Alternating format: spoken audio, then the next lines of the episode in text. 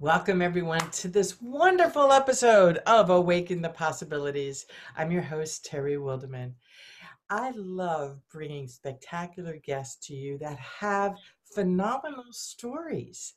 And tonight, today, tonight, whatever time it is that you are listening to this is no exception. My guest today is going to share how her health issues have led to some phenomenal, phenomenal experiences. And I'll tell you, this woman is a rock star. I loved speaking with her. We did a little fifteen minute, which turned into, I think, an hour and ninety minutes, ninety minute chat uh, before the show a few weeks ago. And it was like, I couldn't wait to bring her on. So allow me to introduce you to the amazing Gina Gardner. She is a number one international best-selling author, a motivational speaker, empowerment coach, and transformational leadership trainer with well over thirty years of experience helping people experience happiness, success, and fulfillment. She's the founder of the Thrive Together Tribe, membership and personal and spiritual development program, and the Enlightened Leadership program. Gina has had to learn to walk twice, not once, twice as an adult. For over twenty years, she ran her award-winning school, for the most part, from a wheelchair. The gift of this experience was the development of a unique approach to life and the development of transformational leadership. Gina is passionate about supporting people to live a truly happy, successful, and fulfilling life, and supporting leaders to become the spiritual matriarchs and patriarchs who lead with integrity, compassion, and the courage to do what is right rather than what is expedient. Welcome to the show, Gina. Thank you so much for having me on the show. I'm really looking forward to it. Well, I am too, because you are quite an extraordinary person. And we share the love of leadership. We share the love of helping people evolve. We share the love of being able to work through things and look at them with blue sky perspective instead of the cloud perspective. So Gina, I would love for you to share with folks what you shared with me in terms of what got you to where you are right now. Well, thank you. Um, it wasn't until I started uh, work at the age of twenty-one that I really felt as if I'd found who I was. Um, and I started teaching. I was good at it and thoroughly enjoyed it. And I was promoted very quickly. And so age twenty-eight, I became the deputy principal of the largest, and I think in America, the equivalent would be junior high school. Mm-hmm. And I was promoted to be the catalyst for change. I was the youngest bar two on the staff, and the, the school was very much stuck in, in the dark ages.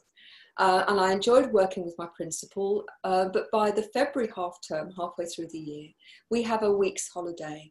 And I was really pleased to get to the week's holiday, and off I went skiing, which uh, I was really keen to do.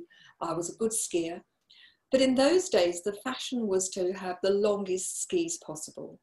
And I'd been convinced by the guy in the shop to buy a pair of skis that were ten centimetres longer than I was used to.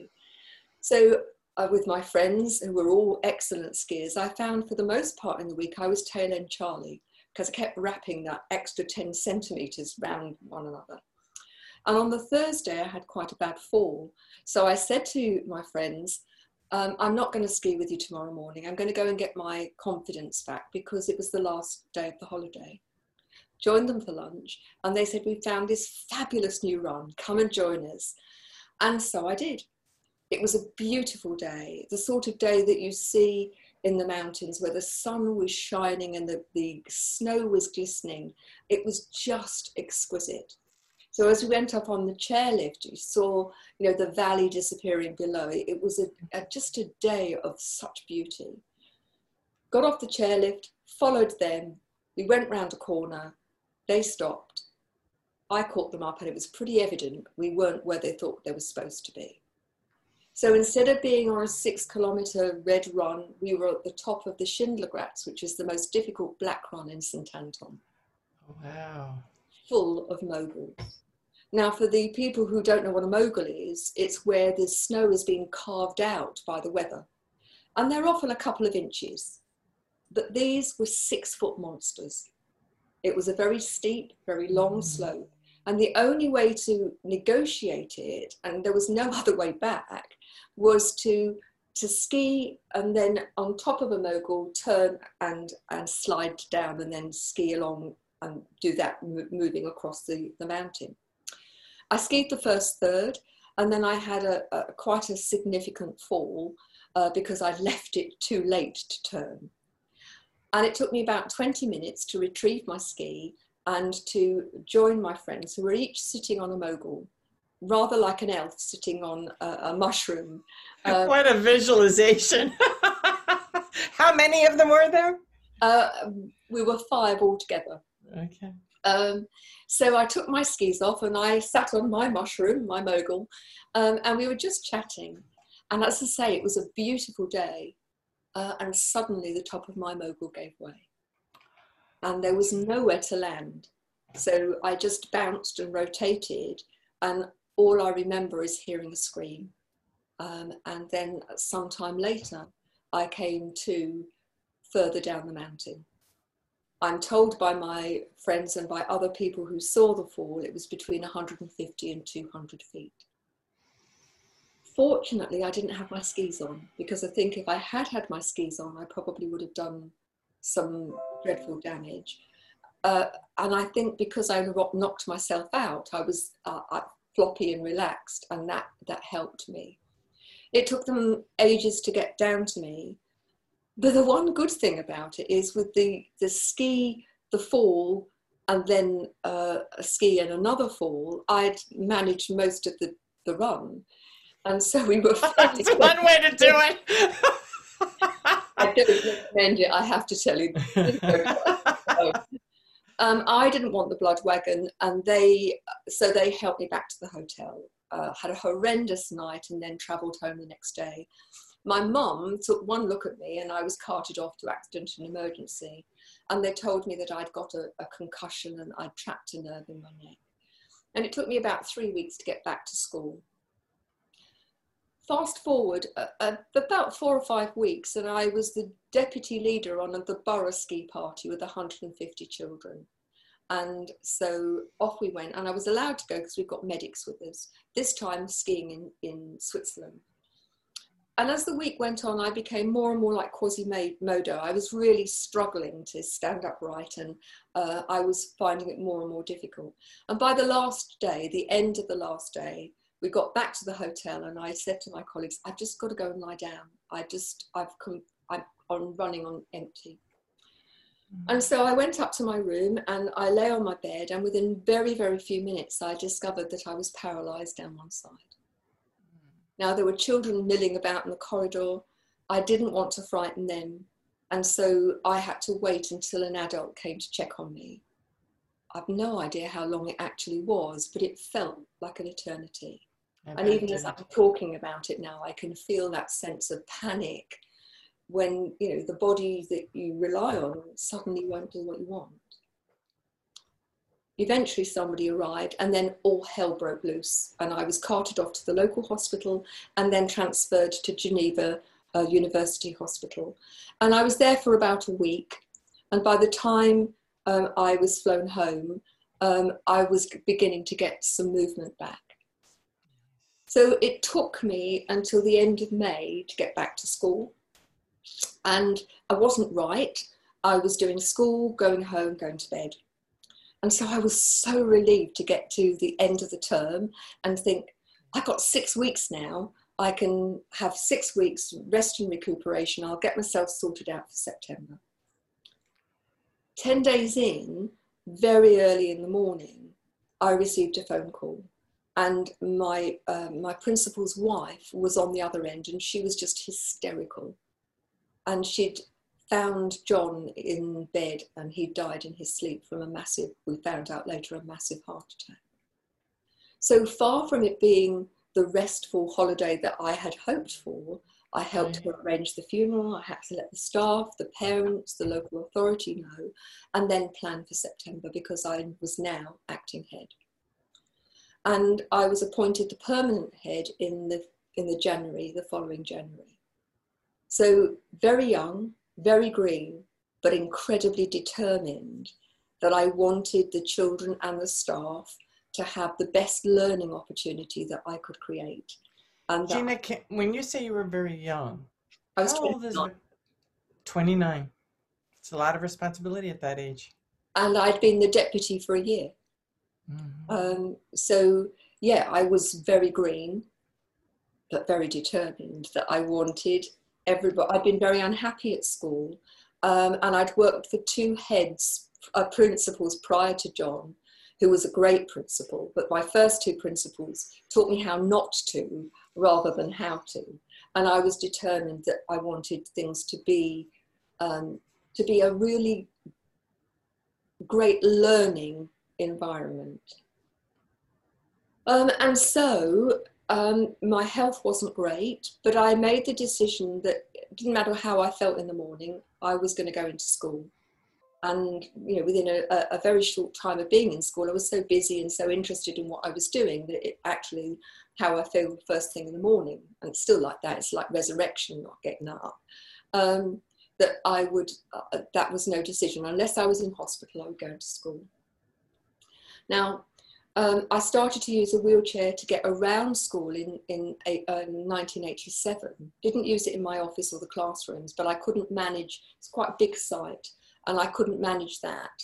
Um, and I managed between um, nineteen eighty-seven and nineteen ninety-six by using a wheelchair to get around school. But in nineteen ninety-six, just before the summer holidays, I sneezed and I felt something go in my back. Oh. Um, I managed to get to the end of term. This was a couple of weeks before the end of term. And on the last day, I was taking assembly, and I'd got a, a, a chair where I could sit at standing height. Um, and the children had just gone out with their teachers. Um, and I found that I couldn't actually put my weight through my legs. Um, so went off to hospital, and I discovered that I'd ruptured a disc. Woke up in the surgery to find that I'd got failed back surgery syndrome.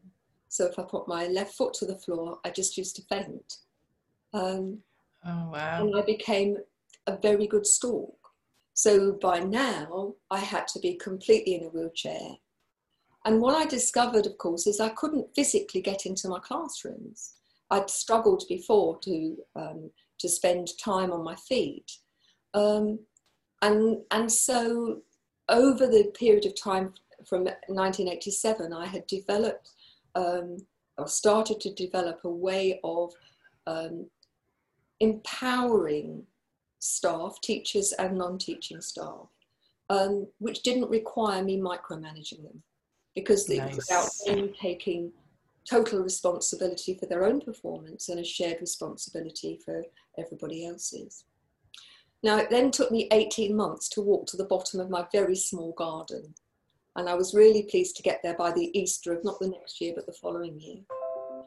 And then fast forward to the last day of term, summer term, school holidays, um, and we had a staff do, went out for a meal, came back, and I felt unwell, and I was sick, and I felt mm. something go in my back, and I had ruptured another disc. Again, rushed off to hospital, had an operation, and again, failed back surgery syndrome. And so, having been able to walk to the end of my garden, I could not stand up. And I was completely wheelchair bound then for many years, and I continued to run my school. But the gift, and there's been a huge gift in, in my disability, is that not only did my own school do very well, and we were on the best one hundred schools list, not once but twice during my tenure, and I'm extraordinarily proud of that. Yeah, but we became, be. Thank you.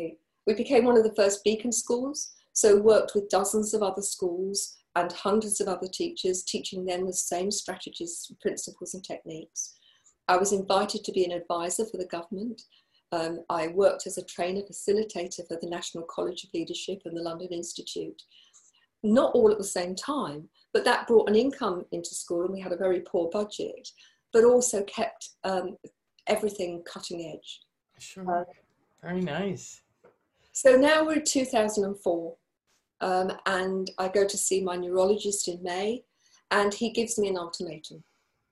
And the ultimatum is stop doing the fourteen, fifteen hour a day that you're doing five and a half days a week, because work was great pain control, or you'll be completely housebound and you won't be able to drive. And I had an adapted car um, with hand controls and an electric wheelchair in the boot. So um, that was a, a huge wake-up call. Wow. And so I made the very difficult decision that I was going to leave headship, of being a principal.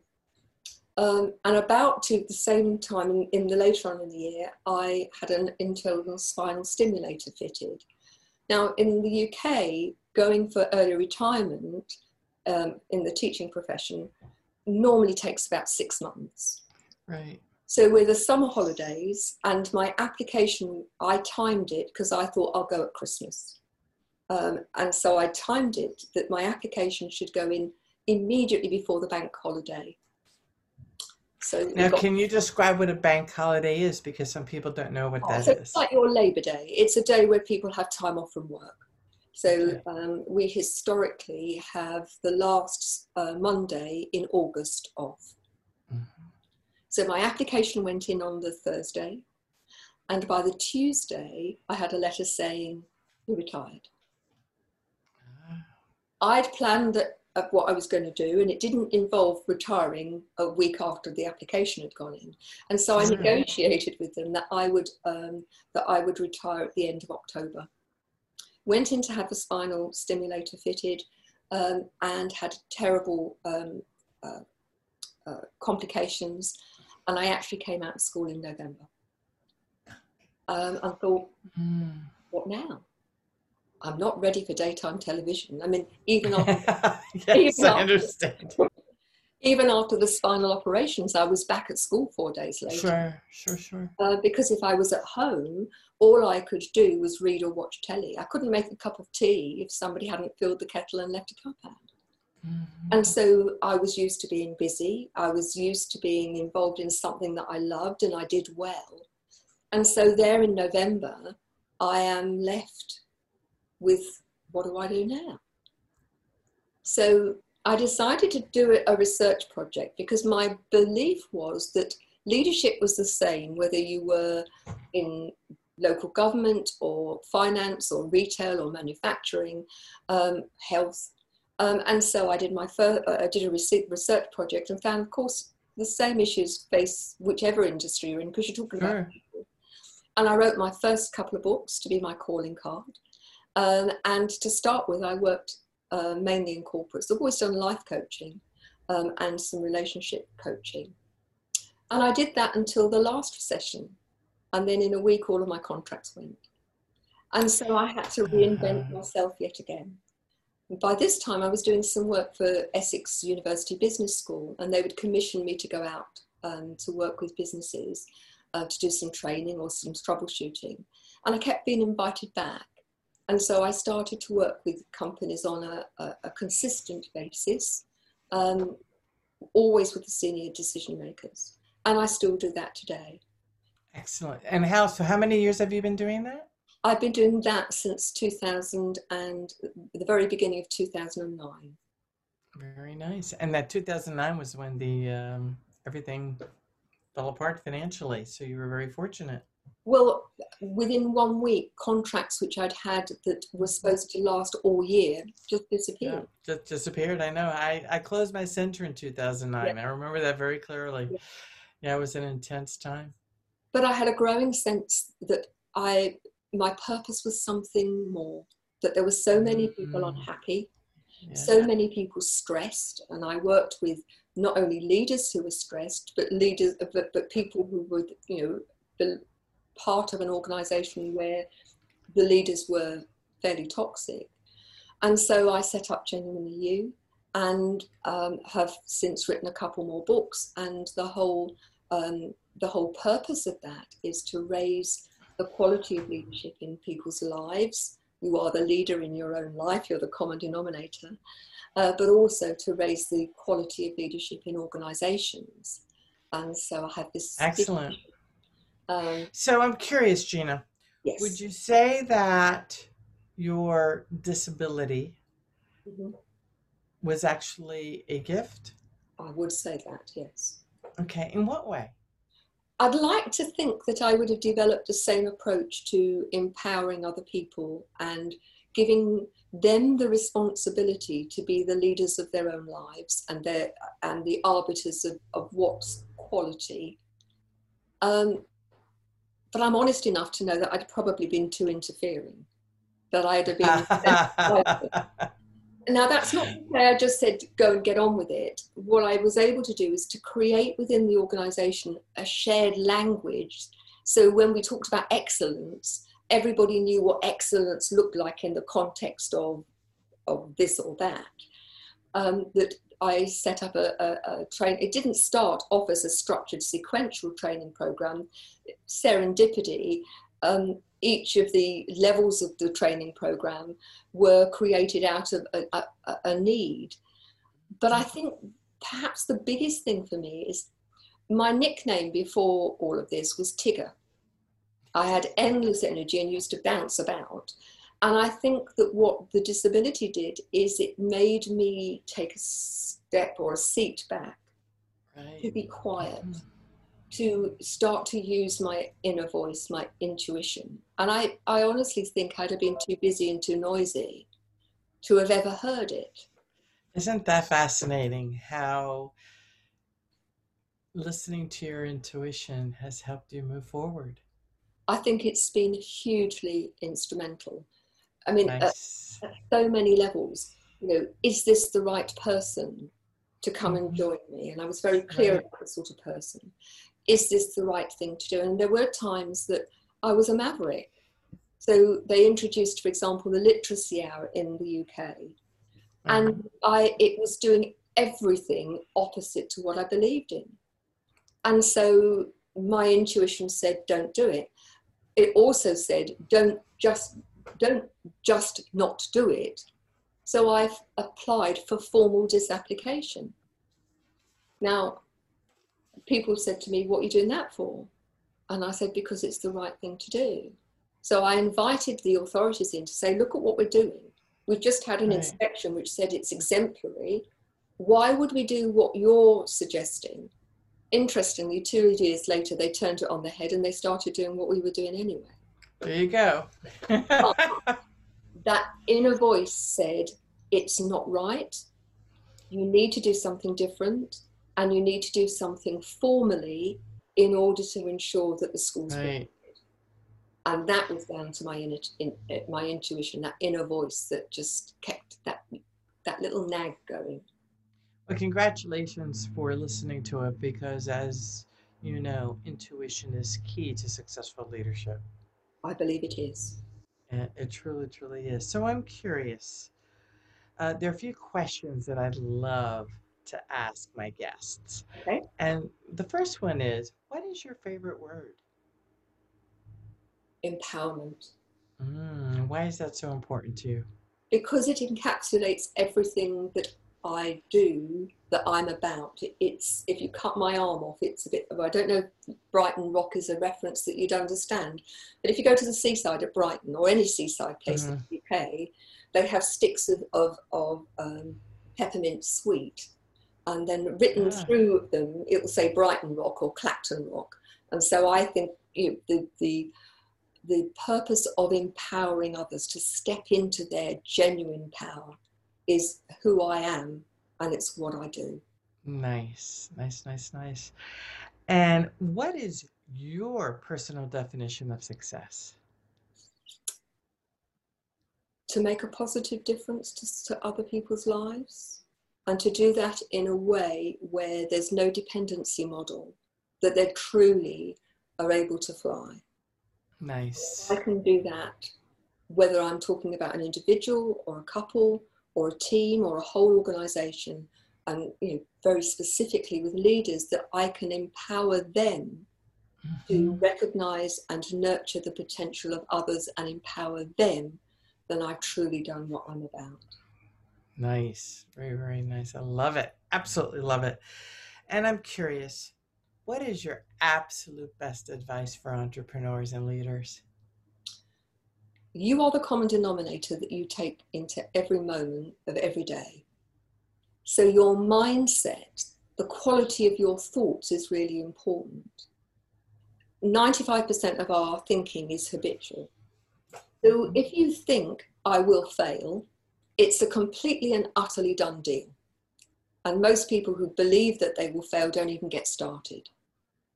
If you believe you might fail, you're going to make very different decisions to the belief, I will succeed.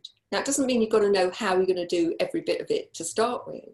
But if you go into something with the mindset that I will succeed and I have got the resilience, determination and persistence to do what it needs to succeed, then just as the I will fail is um, a done deal, I will succeed and I will do what it takes to get there is a mindset that makes it much, much more likely that you will succeed and succeed in a sustained way. And the, the other thing I'd say is that you, the relationship you have with you is absolutely imperative, because every relationship you have is a, is a reflection of the relationship you have with yourself. And so it, it makes sense to, you know, be your own best friend, you know, have high standards, but don't beat yourself up, you know. There you go. And I suppose the last thing was that if you're waiting for it to be perfect, you'll wait forever. So you will wait forever. Be good enough and then work on refining it once you get going. There you go. So when you hear me say the words, awaken the possibilities, what comes up for you? Well, for me, it's, it's just like the sunshine coming out. For me, awaken the possibilities is the difference between having a door locked and bolted and having a door ajar and being prepared to be open to what's on the other side of that door. Having the courage to peep round and to take a step out of your comfort zone, because, you know, the possibilities are endless and the only thing that's going to get in the way is you. Nice. Thank you so very, very much. So Gina, tell me, where can people get a hold of you? So um, they can get a hold of me on the websites, genuinely and uh, uh, dash hyphen and the word you dot com. That's genuinely hyphen you dot com. Or um, if you're interested in leadership, go to enlightened leadership dot co. I'm on LinkedIn. You can find me on LinkedIn. You can find me uh, Genuinely You on Facebook. Um, or you can email me at Gina at genuinely dash you dot com. Well, Gina, I just want to thank you so much for sharing your story today with the Awaken the Possibilities audience. It truly is a testament to focus, determination, and listening to intuition. Your leadership is spectacular, and I'm sure the influence that you had over those teachers and those children is absolutely amazing, and it will, and it is probably propelling them at this very moment in everything that they do. So again, thank you so very, very much for being here. And to my Awaken the Possibilities audience, I'm Terry Wilderman. You know where to find me at intuitive leadership dot com, and you can watch this show and all of our other shows at awaken the possibilities dot com. You can also find us on iTunes, SoundCloud, and on Acast. If you go to Awaken the Possibilities, you will see, I think we have ten different platforms that you can listen to, and you can watch the video on YouTube. So we look forward to bringing you more guests that are absolutely fantastic that help you awaken the possibilities in business and life. I'm Terry Wilderman, and I look forward to seeing you next time.